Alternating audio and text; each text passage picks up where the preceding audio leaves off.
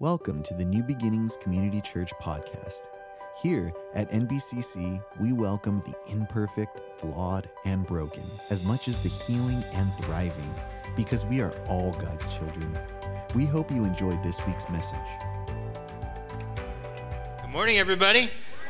It has been cold um, for the last couple days, right? We are not, and I say cold. Some of you are not from California, and this is like blowing your mind that you would think 42 is cold, but it is freezing for us Californians who do not understand why, why the our temperature gauge went to that. And so, if you're not from here and you have a short sleeve shirt on, God bless you. You're amazing.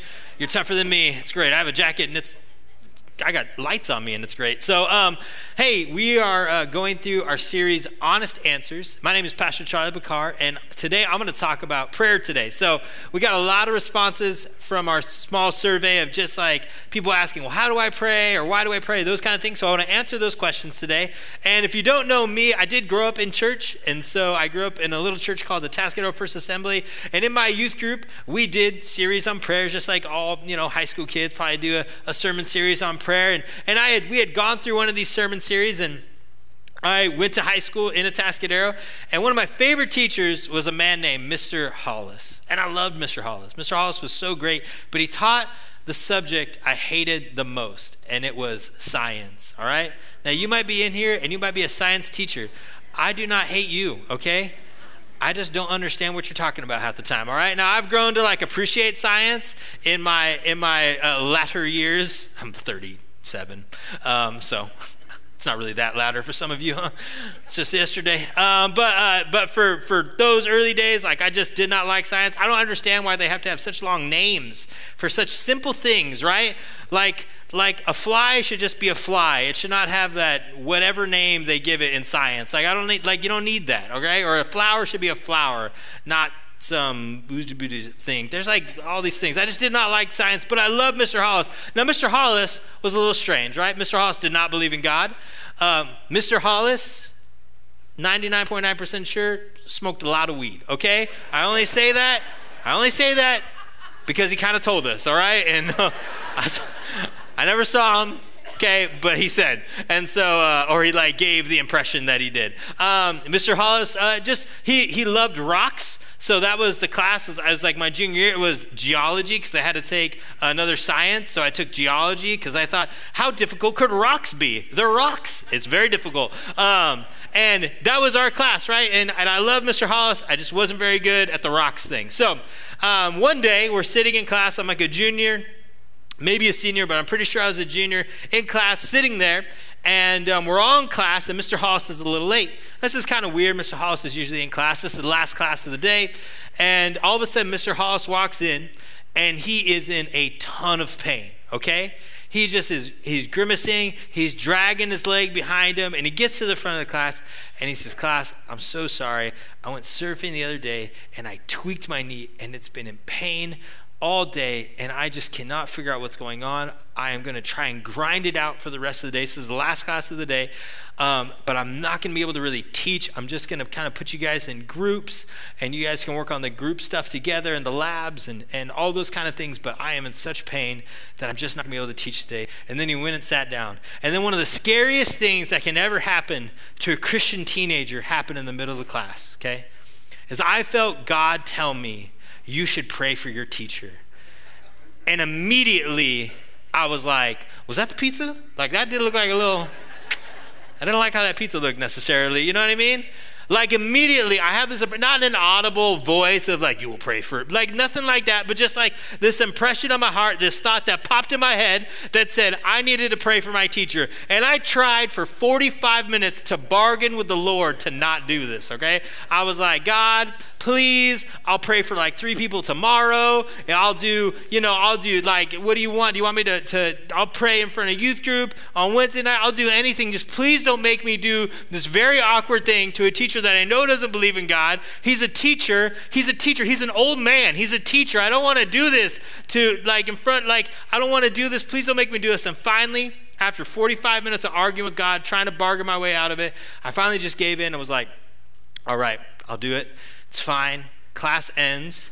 and listen, there's no way that I'm doing this in front of the class. Like that is like, I'll, I'll, yes, I'll pray Jesus, but it's going to be in front of absolutely nobody. And so, so I wait. I do like the slow pack your backpack up thing. You do that? You know you did that like when you want to walk out with a girl. Come on, like you like, like you wanted to time it just right. Don't play. Um, and so, and so I was doing that, and I was just waiting. I was like trying to pack slow so it didn't look as weird when everybody left, and I was the only one left in class. And so I'm packing slow. I walk like the long way to like get on the other side of Mr. Hollis. He's talking to like the science geeks. And they're like rocks, and I was like, ugh. I was like, leave. And they're like, do you want to join in? I was like, absolutely not. You need to leave, please. Um, so they finally leave, and Mr. Hollis is sitting there. He's in a ton of pain. Um, and he's probably looking at me like, kid, will you just leave my class? Like, I'm just trying to get out of here. But he loved us students. And so you could tell he was trying to, he was trying to be a good teacher. And, and I walk up and listen, I like, I wish I could tell you that in awkward moments, I rose to the occasion and I just, like, I just was great. And I was like the voice everyone followed. It's absolutely not like I am just as awkward. I'll laugh at the wrong times. Like, I get awkward just like all of you get awkward. So we could tell this is going to be an awkward moment, but he's a teacher and he's probably like, I deal with this all the time. And, and I'm walking up to Mr. Hollis and I go, and he looks at me like, What are you doing, kid? And, and I just look at him and go, Mr. Hollis. And he goes, Yes, Charlie. And I go, So your leg hurts, huh? And he's probably like, Yeah, dummy, of course my leg hurts. Like, would you not just see me all class like dying? Like, I'm trying to get out of here. Please, like, let's get to the point. But you know, he's real nice. So he, he looks at me with those eyes and he just says, Yes, Charlie, my leg hurts. And I go, All right, all right. And I got my backpack on. So I'm like, All right, all right. Hey, can I pray for you? And I look at him just like that. Hey, can I pray for you? Like, you know what I mean? And uh, and he and he looks at me like with the most sympathetic eyes. Like he must have thought this kid has got to like earn his Christian badge and has to pray for like he probably has to pray for the heathen teacher. Probably like something his, you know, his church told him to do. Um, because he could tell like I'm awkward, right? And so, and so he looks at me. He's like, he he loves kids. He loves the, the teaching, and so he looks at me. He goes, he wants to say no. Like I can tell. Like if any of you asked him, he would have said no. But I'm a, I'm a student. So he's yes, sure, Charlie. And then I did something that you should never do. See, if you're a Christian in here, you probably are used to like people praying for you and, you know, they'll put their hand on your shoulder or they'll give you a hug. But people that don't go to church, don't touch them when you pray, all right? like, I'm serious because like you think it's fine because you do it all the time. It is weird, okay? And so I, but I'm, I'm a dumb, you know, high school kid. And so I put my hand on his shoulder and he immediately looks at me like, dude, what are we about to do? And I was like, but now I'm in it. Like, I'm awkward. So I'm like, you know, I'm like, we're here, bro. We're going. And so I just bow my head and I'm just like this, and I got my hand on the shoulder, and I'm like, God, thank you for Mr. Hollis. Help us you feel better. Okay, bye. And that was it. I said bye to God. I was like, bye later. Like, I just hung up on him. Um, and, uh, and I was like, so glad it was over. And he looked at me like, oh, it didn't work, but oh, you know what I mean? That's what he's thinking. Um, he goes, thanks, Charlie. And I go, all right, thanks. And then I left like as quick as I could, ran out of there, didn't look at him, nothing, just as quick as I could, got out of that class. And then the next day, now listen, I don't remember what happened the day before the next day of school, okay? Like, I barely happen, know what happened yesterday, and I'm 37 years old, all right? Some of you don't remember, know what happened yesterday just because, right? So when you're a parent and you ask your high school kid, what'd you do yesterday? And they say nothing, that's a legit answer, all right? Because they have no idea what happened yesterday just because. So I walk in, I cannot remember what happened yesterday. I walk into class, I don't think anything of it. I don't. I blocked out of my mind that I prayed for my teacher, that he was even hurt. So I sit down on my my seat. Mr. Hollis walks into the room, walks to the front of the class, and I'm not like I like to like, especially in a class where clearly I'm not the brightest, right? We're talking about rocks, and I'm as dumb as one in this class, and. Uh, I don't know what's going on half the time. So I'm trying to like be real quiet to not get called on. And I'm sitting there, and Mr. Hollis in front of the whole class goes, Charlie, and everybody looks at me and I look up and I have no idea what he's going to talk about. And he goes, Look, my leg's better. And it took me like five seconds to like figure out what he was talking about because I was like, Your leg's better? Like, what are we talking about? Then everything rushed at me at once and I was like, Oh, yeah, I prayed for him. And then I got really awkward again. And after this man just told me that his leg was healed, I gave him a, and just a thumbs up.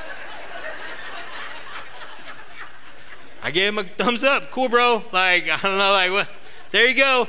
And he looked at me. He, I don't know if this was like a major moment in his life, but I gave him one thumbs up for it, okay? And, um, and that was it. We never spoke of it again. Like, never spoke. I hope he got saved later, but it wasn't because of what I did, because I was just thumbs up, brother. Um, and unfortunately for me, that kind of was the only part of my prayer life was thanking God for things and then asking God for things. And that was it. I would thank God for things and I would ask God for things. Thank you, God, for what you've given me. Can I have a little bit more? And that was pretty much my prayer life. Thank you. I'm asking for stuff. Thank you. I'm asking for stuff. Thank you. I'm asking for stuff. That's it. And unfortunately, that's some of your prayer lives too.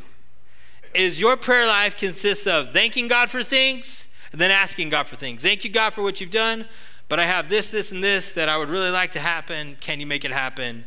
And that's it. We thank God for things and we ask God for things. We hear about prayer in church and people praying for a long time and we just don't get it because it's like, well, how could you pray for that long? Like, how long is your list of things to ask for? Like, how can you be praying for, for all that time and what are you talking about? When we talk about prayer in church, like everybody knows what it is. And so that's what I want to try and give you an honest answer from Scripture of what God calls us and what it looks like to have a true prayer life. So if you can't bow your head, close your eyes with me. We're going to begin with a word of prayer. Father,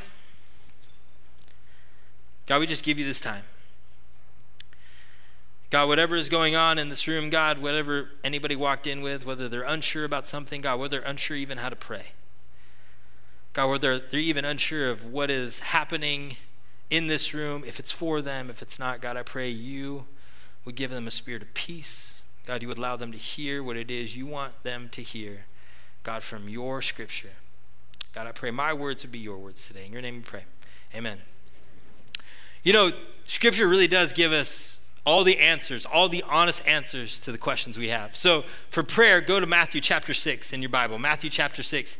And Jesus does a teaching on prayer. This is going to be where you would find the Lord's Prayer, so it's going to look kind of familiar. But there's a section right before that that we want to start with. And so, Matthew chapter 6, we're going to start in verse 5.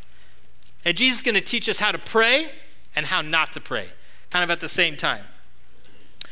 So, Matthew chapter 6, verse 5 when you pray, you are not to be like the hypocrites, for they love to stand and pray in the synagogues and on the street corners so they might be seen by men. Truly, I say to you, they have the reward in full. But you, when you pray, go into your inner room, close your door, and pray to your Father who is in secret. And your Father who sees what is done in secret will reward you. And when you are praying, do not use meaningless repetition, repetition, as the Gentiles do, for they suppose that they will be heard for their many words. So do not be like them, for your Father knows what you need before you ask Him.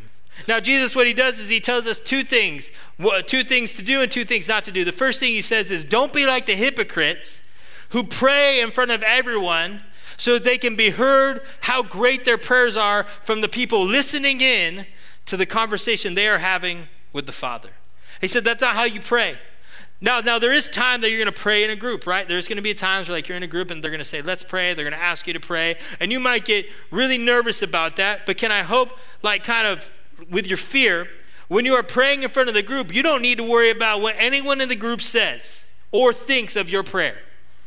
In fact, the scripture says to treat it as you are going into an inner room because this is between you and the Father. That is it. If you are praying or you are worried about praying because you're worried about what others think, you need to change your mindset on your prayer life. Because your prayer life should not be about anyone else except for you and the Father. If you're praying to get the amens, if you're praying to get the accolades, if you're praying because you want people to get really fired up when you pray, you're praying for the wrong reason. Your prayer life should just be between you and the Father. I've heard people pray the most short, sweet, spiritual prayers because they were just talking to God in the language that they talk in.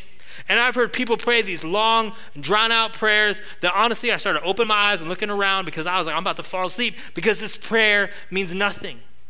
Because they're not praying to the Father, they're praying for the rest of us so that we can get excited about how they pray. And Jesus says, don't do that. Treat prayer like the inner sanctum of coming in and talking with your dad.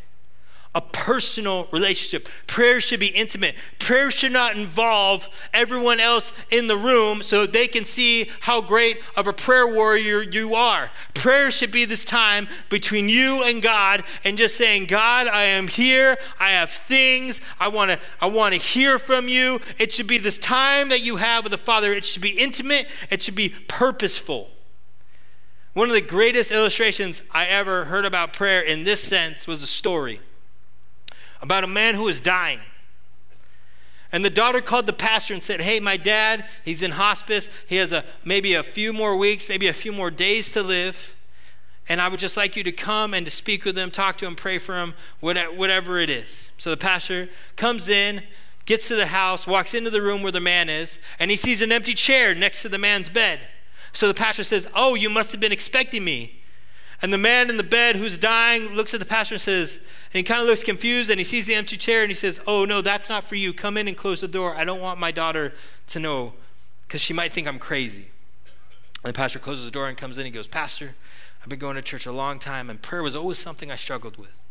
And I would go to pastors and they would give me these long, drawn out things and I never could quite understand it until one of my friends said that prayer was just talking to God. And so he said, Pastor, what I did years ago was I got an empty chair and I sat it right in front of me.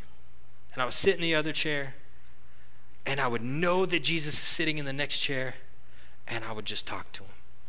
And I would just have a conversation and I would talk to him for hours because I just loved being with him. And he says, In these last days, I've had this chair right here. And in moments where no one's here and it's just intimate, me and him in this room, I just talk to Jesus. And the pastor looked and he was so, he was just like, wow, that's what great faith, brother. He prayed for him and he left. And a couple days later, the daughter calls the pastor and she says her dad had passed. And the pastor said, Oh, I'm so sorry for your loss. Um, was, he, was he peaceful when he went? And the daughter said, Oh, he was so peaceful, Pastor. He said, I, she said, I went in that morning. I saw him. He told me a joke. I gave him a kiss on the forehead. I left. And a couple hours later, I came back and he had passed away. She said, But there was one thing that was strange, Pastor. She said, When my dad passed away, he had his head in the lap of the chair, and he had a smile on his face. That man knew what intimacy was with the Father because he spoke to him every day. It wasn't about the other people in the room, it was just about him and Jesus. When you pray, that's what it's like. You see, the question we often get is, well, how do I pray? Is it supposed to look like this? Is it supposed to look like that? It's just supposed to be this intimate moment with God. Jesus then says, in the question of how to pray, he says, well, don't pray like this. Don't pray like the Gentiles. He said, because the Gentiles just do meaningless repetition over and over and over again. And if you know anything about like Greek or Roman mythology, those gods, to pray to their gods, and that's what some of the Gentiles would have believed in this Roman and Greek mythology, they would have to go to a certain spot, a certain sanctuary for their God. They would have to give up this certain fragrance or aroma, or maybe the best thing that they had, so that maybe their God would pay attention to them. And Jesus is like, no, no, no, that's not, that's not our God. Our God is not a God where you have to say the right things and do the right things to kind of get their attention. God already is paying attention to you. He started the conversation. He said prayer is like that intimate time.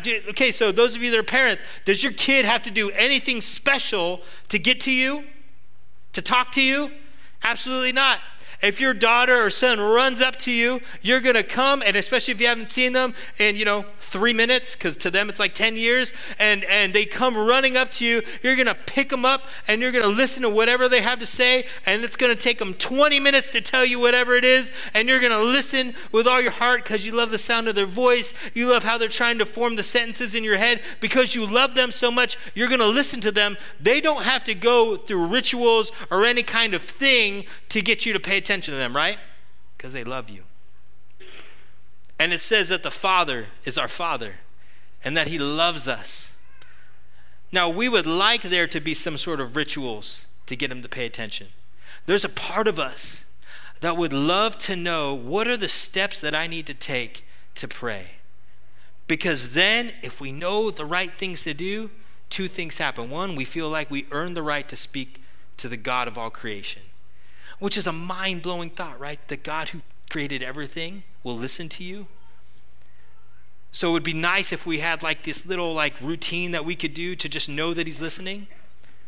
And then the second thing is this in our selfishness, if we can learn how to pray in the right way, in the right time, with the right mindset, we could get whatever we wanted. If I could pray in just the right way and use just the right tone and say just the right words, then anything I ever wanted, I could get. Because He's God, right?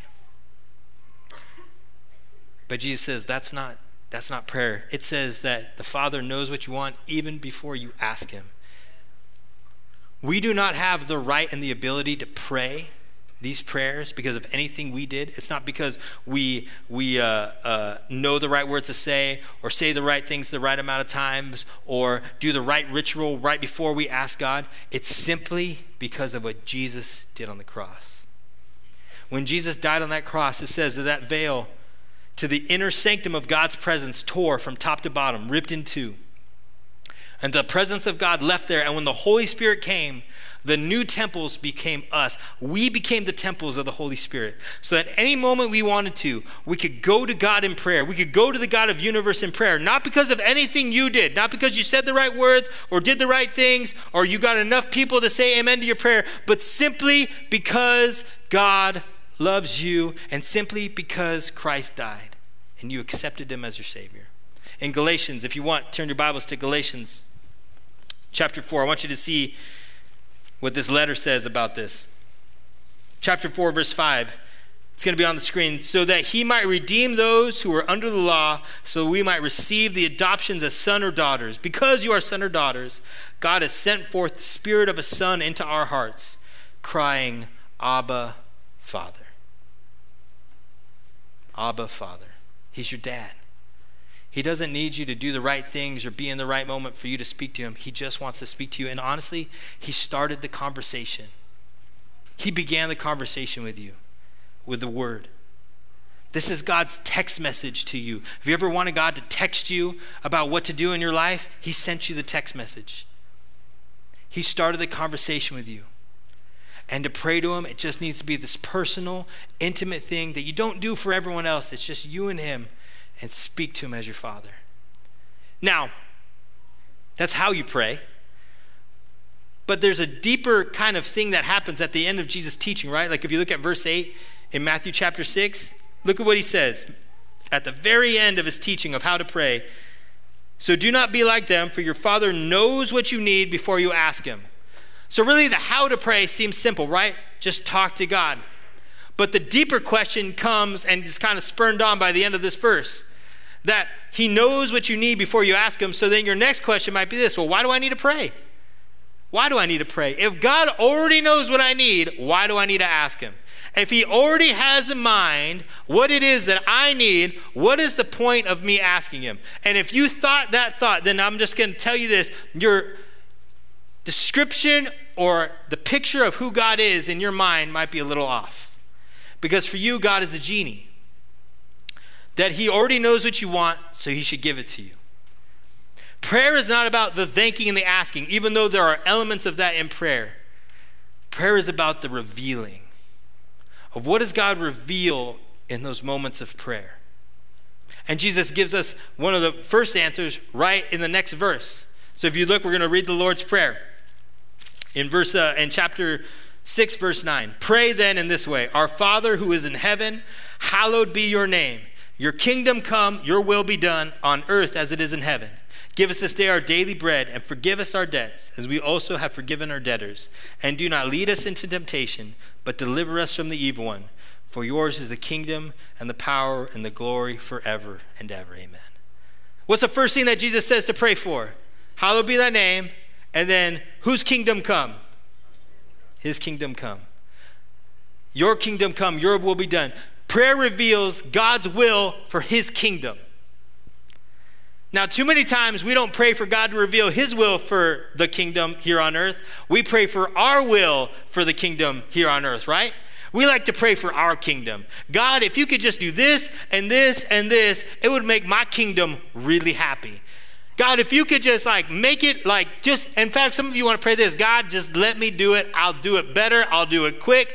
People will die, but that's okay. Like, it'll be fine. If I could just get the power to make my kingdom here on earth, that would be great. That is not what prayer is for.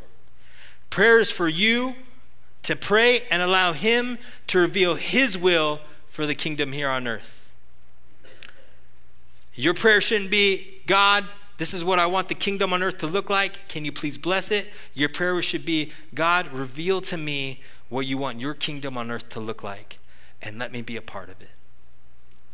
And let me be a part of it does not mean that you start going and, and making sure that everybody knows what they should be doing to be in God's kingdom. It's not going around saying, God wants it to look this way, and so all of you need to change. Most of the time, when you pray for God to reveal what his kingdom would, would be here on earth, he's going to look at you and said, Can you emulate that in your own personal life right now? You can see that I want people to forgive others as I've forgiven them. Can you do that for your sister who hurt you all those years ago? Can you do that for the friend who betrayed you? Can you do that for the person who goes to your church and you go to a different service than them so you just don't see them? Can you emulate what this looks like in the kingdom of heaven? Are you allowing me to reveal what that looks like even in your life? Prayer is not about us going to God saying, God, I want this to look like this and this and this. It's about us sitting in prayer and allowing Him to reveal to us what His kingdom could look like here on earth. And then enacting on that the next thing that happens that prayer reveals is not just what his kingdom would look like, but who he is, who he really is.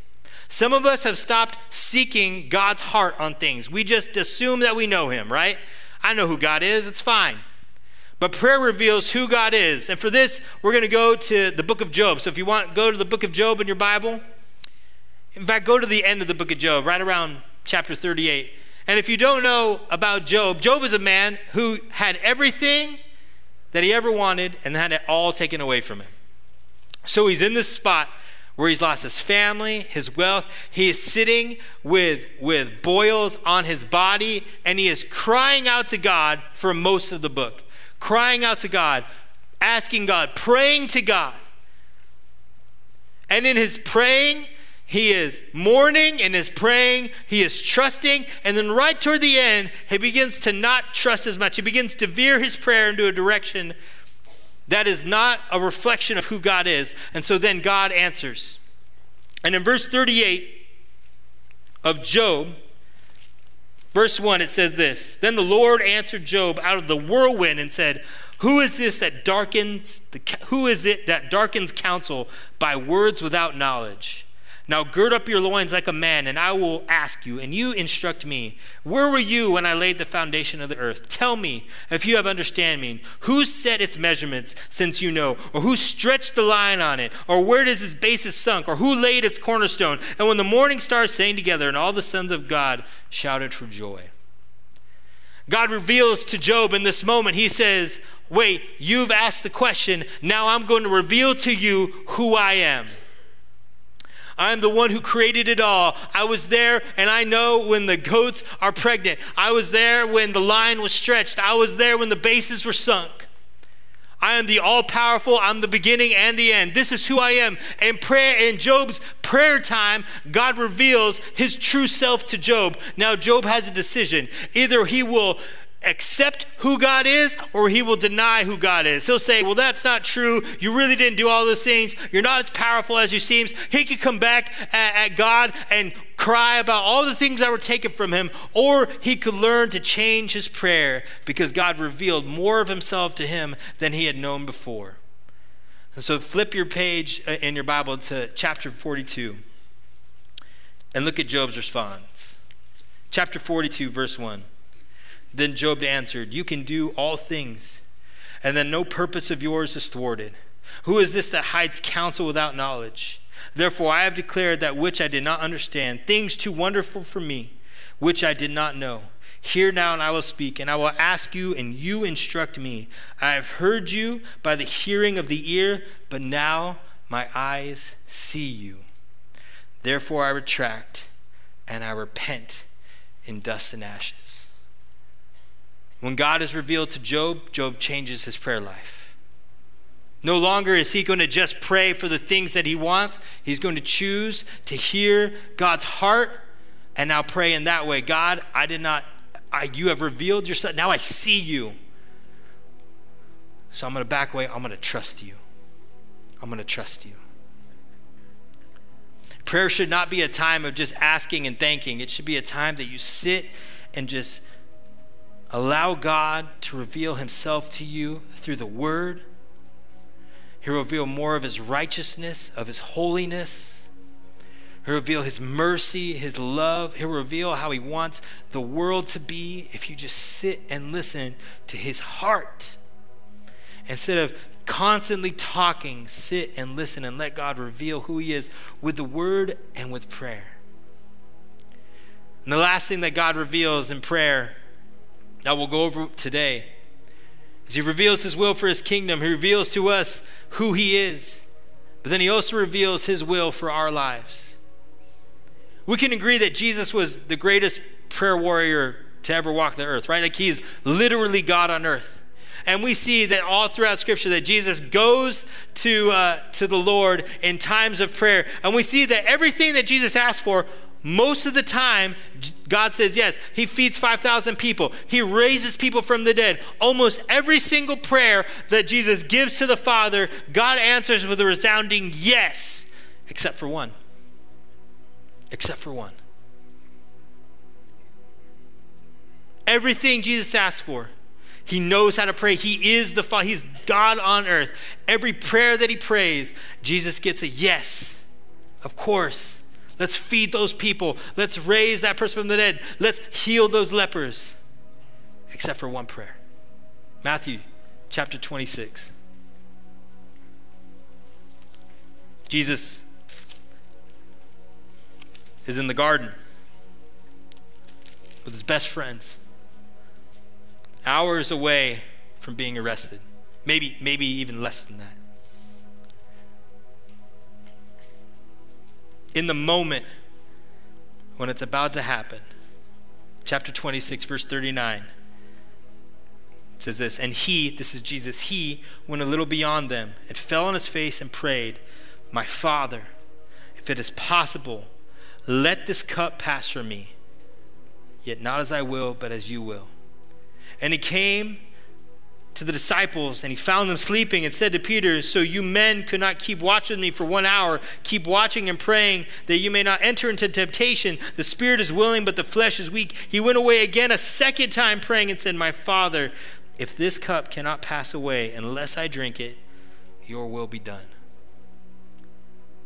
Jesus is there praying, God, please take this from me. But not my will, but yours be done.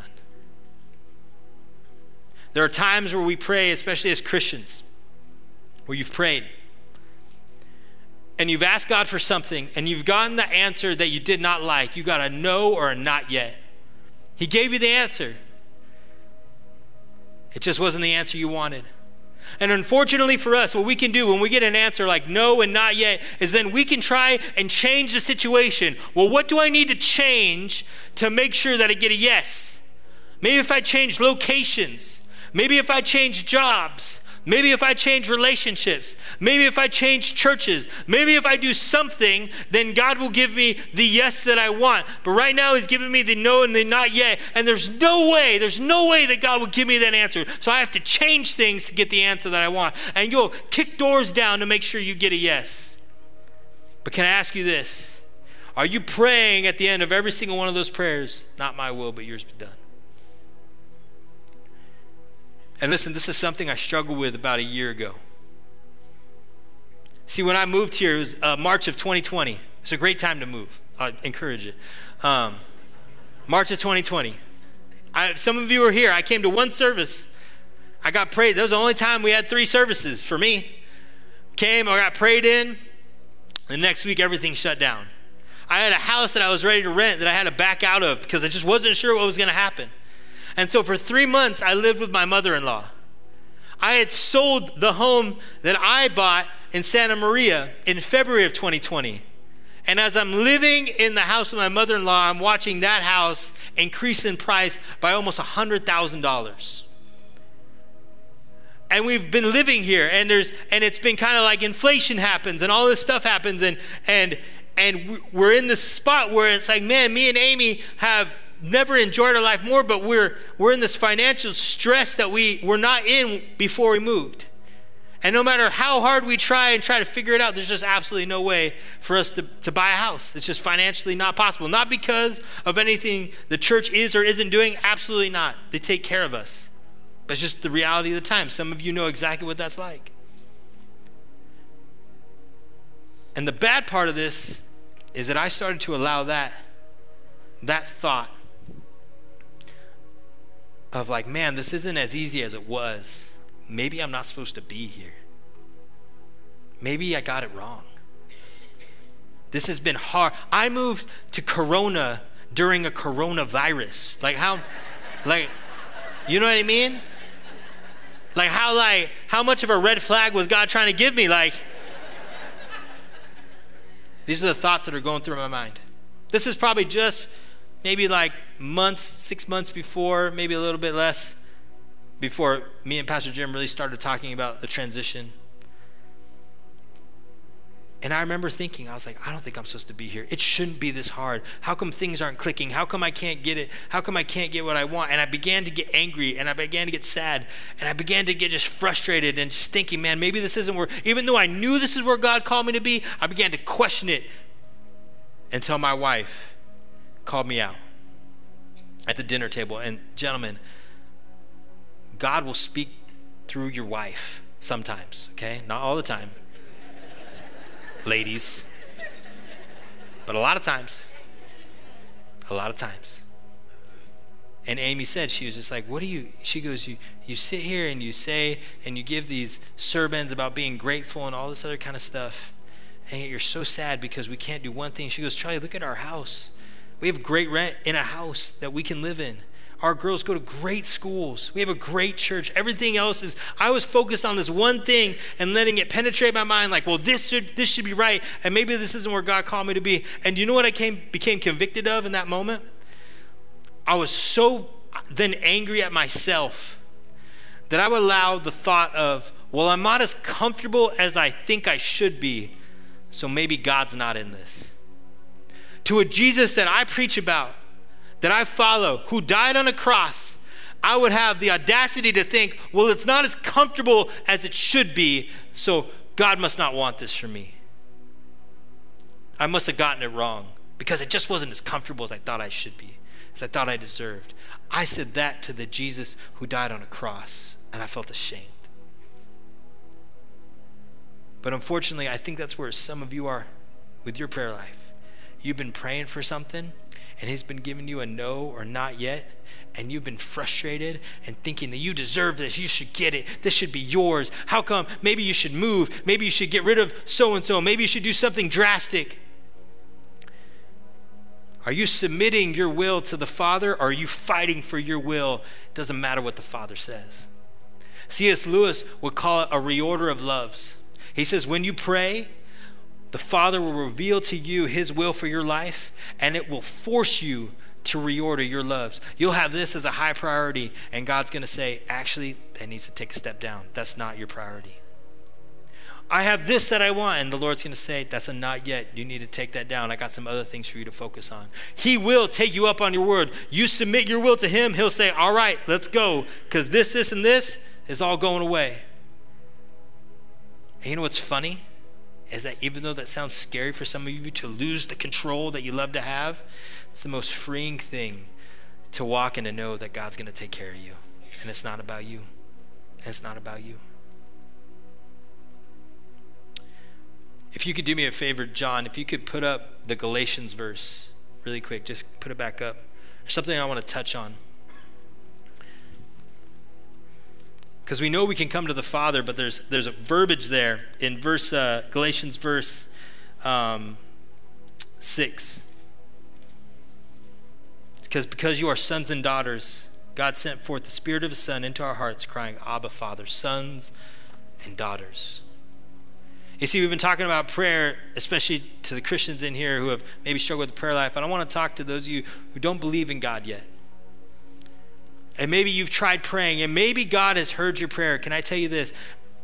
God loves you so much that he that he wants you to become a son or a daughter and he might hear your prayer and he might have mercy on you and answer that prayer because he wants you into the into the into the kingdom but to be a son or a daughter of the king to come to him as the father you have to treat him as the father you have to not make him a god you have to make him your god you cannot make Jesus a, a cool guy that said cool things. You got to make him the savior of your life. When you do that, the Spirit, Holy Spirit, comes inside of you and you have access to God at any time, and He will counsel you, He will protect you, He will comfort you, He will convict you, He will do all those things. Because when you're praying to Him, He will reveal to you the way and the path of your life. But He can't do that unless you choose to be adopted into the family of God and to become a son or daughter of the King. So if you've been trying to pray, but you have not given your life to the Lord, I don't think you're getting out of prayer what you should be getting if you simply submit and allow Him to be the God of your life and allow yourself to go to Him, not as the God who's up there, but as an Abba, as a Father. And I want to give you that opportunity. So if you could bow your head, close your eyes with me. I don't know why you came to church, but I'll tell you this, and I felt this before I, I spoke. You being in the service today was possibly an answer to someone else's prayer. As someone has been praying for you, and that's why you showed up. And that's why you're really kind of not sure you're here, but you feel something. And I want to give you the opportunity, if you want, with every head bowed, every eye closed, to come into the family of God, to be a brother or sister, a son or daughter of the King, a brother and sister to me, a son and daughter of the King, to come to God as your Father. So if you would like to make that decision today, to make Jesus your Savior, to make God your Father, all I need you to do is raise your head, open your eyes, and look right at me, and don't stop looking at me until I come and see you. Go ahead, put your head down. I can't tell you how excited I am for you. When you become a son or daughter of the king, there's something that happens in heaven. It says they rejoice. And honestly, I can't wait for you to experience life with Jesus because it's freeing.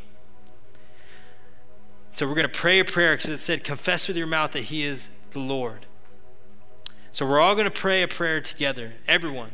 But when you pray it, those that raise your head and looked at me, I want you to pray it with every fiber of your soul. Make it meaningful. So repeat this after me Father, forgive me of my sins. I repent. Jesus be the Savior of my life. Holy Spirit, come into my heart. Convict me, counsel me, comfort me. I choose to submit my will to you. Father, right now, I thank you so much for what you're doing. Holy Spirit, I pray you speak to those that raised their, their head, or, or maybe they didn't raise their head, but they prayed that prayer sincerely. God, I pray, Holy Spirit, you be speaking to them. God, you be speaking to them right now. God, even as they're as they're praying, God, that they'd feel uh, the sense of peace and joy. God, they'd feel like like they have purpose again. God, they'd feel your comfort come over them. They'd hear things that about themselves they've never spoken spoken to themselves. Father, that they are they are beautiful, they are wonderful, they have a purpose. God, I pray that you would just be with them right now. God, as they begin their journey. God, let them know that you have wonderful plans ahead for them. In your name we pray. Amen. Can you guys stand with me? As you begin your journey with Jesus, those that raise your head, like do not do it alone. So, a couple things you can do. Number one, tell someone. Go tell someone. Go tell a Christian that you trust what you did today so that they can walk with you, they can counsel you. If you don't have anyone like that, or if you need, like, you just feel like, hey, I just need to pray with someone right now, I have some wonderful people over here to my left, your right, that would love to pray with you, that would love to give you uh, things and, and content for you to go through.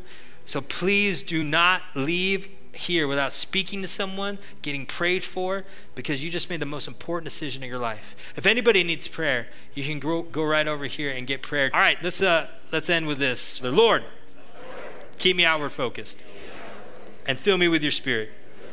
Give me the boldness to share the gospel with others.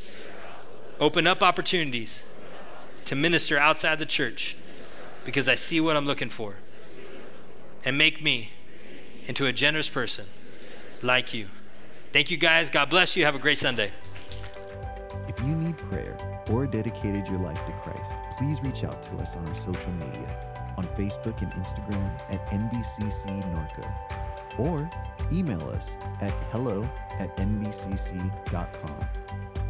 Thank you for listening. Don't forget to share and subscribe to this podcast.